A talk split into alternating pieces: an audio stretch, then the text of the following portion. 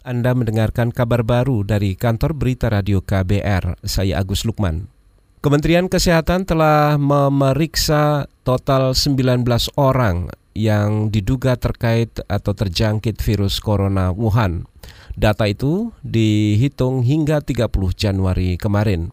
Kepala Subdirektorat Penyakit Infeksi Emerging di Kementerian Kesehatan Endang Buti Hastuti mengatakan dari 19 orang itu 10 di antaranya adalah WNI dan 9 orang lainnya warga asing. Endang mengatakan saat ini 9 warga asing sudah dinyatakan negatif terinfeksi virus corona Wuhan, sedangkan 10 orang lainnya masih dalam pemeriksaan. Nah ini kalau di Indonesia saat ini ya dari data yang kami peroleh dari dinas kesehatan maupun dari rumah sakit hingga saat ini pasien yang masuk dalam kriteria pengawasan itu ada 19 ini per kemarin sore berarti datanya ya 19 orang yang sudah diperiksa dan sudah ada hasilnya sebanyak 9 orang dan yang masih menunggu hasil 10 orang.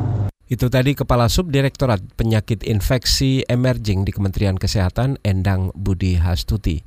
Sementara itu, Organisasi Kesehatan Dunia WHO telah mengumumkan status darurat global wabah virus corona Wuhan. Virus ini sudah membunuh sedikitnya 200 orang dan menginfeksi 9.000 orang lainnya di Tiongkok. Virus corona ini juga diyakini sudah menyebar ke 18 negara di dunia. Menurut Sekretaris Direktorat Jenderal Pencegahan dan Pengendalian Penyakit di Kementerian Kesehatan Ahmad Yuryanto, status dari WHO itu sekaligus menjadi ajakan kepada seluruh negara di dunia untuk mewaspadai penyebaran virus corona. Yang pertama, awalnya belum ditetapkan karena kan hanya berbicara WHO hanya berbicara untuk Cina dan negara-negara sekitar Cina atau negara-negara yang menerima kedatangan orang dari Cina harus mewaspadai. Nah, sekarang berubah untuk Cina dan seluruh dunia itu. Sekretaris Direktorat Jenderal Pencegahan dan Pengendalian Penyakit di Kementerian Kesehatan Ahmad Yuryanto juga menyebut penyebaran virus corona Wuhan di Jerman tidak menginfeksi warga yang pernah pergi pergi ke Tiongkok.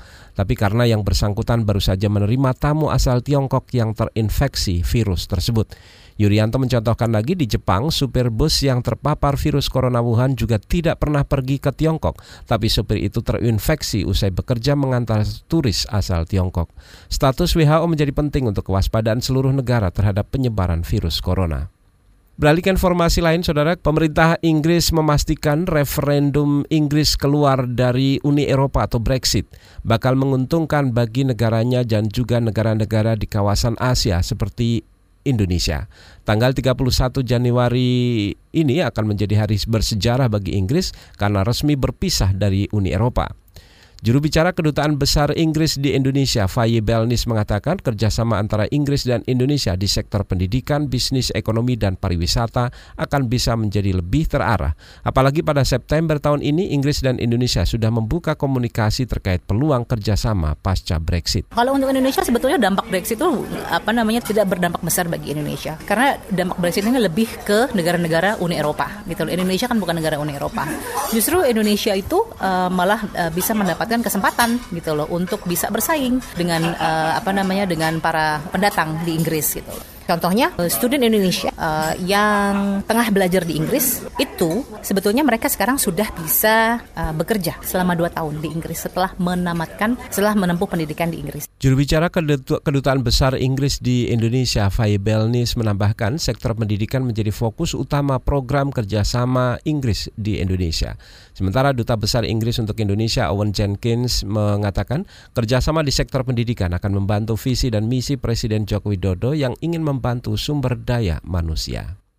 Kita ke mancanegara, saudara kepolisian di Raja Malaysia, negara bagian Perak, membantah menghentikan kasus dugaan perkosaan terhadap seorang pekerja rumah tangga asal Indonesia.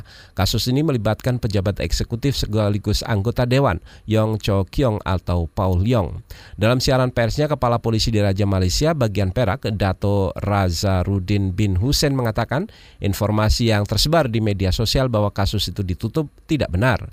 Bahkan polisi di Raja Malaysia juga sedang membuat persiapan untuk mengantisipasi keamanan di sekitar Mahkamah Perak pada saat kasus itu akan disidangkan.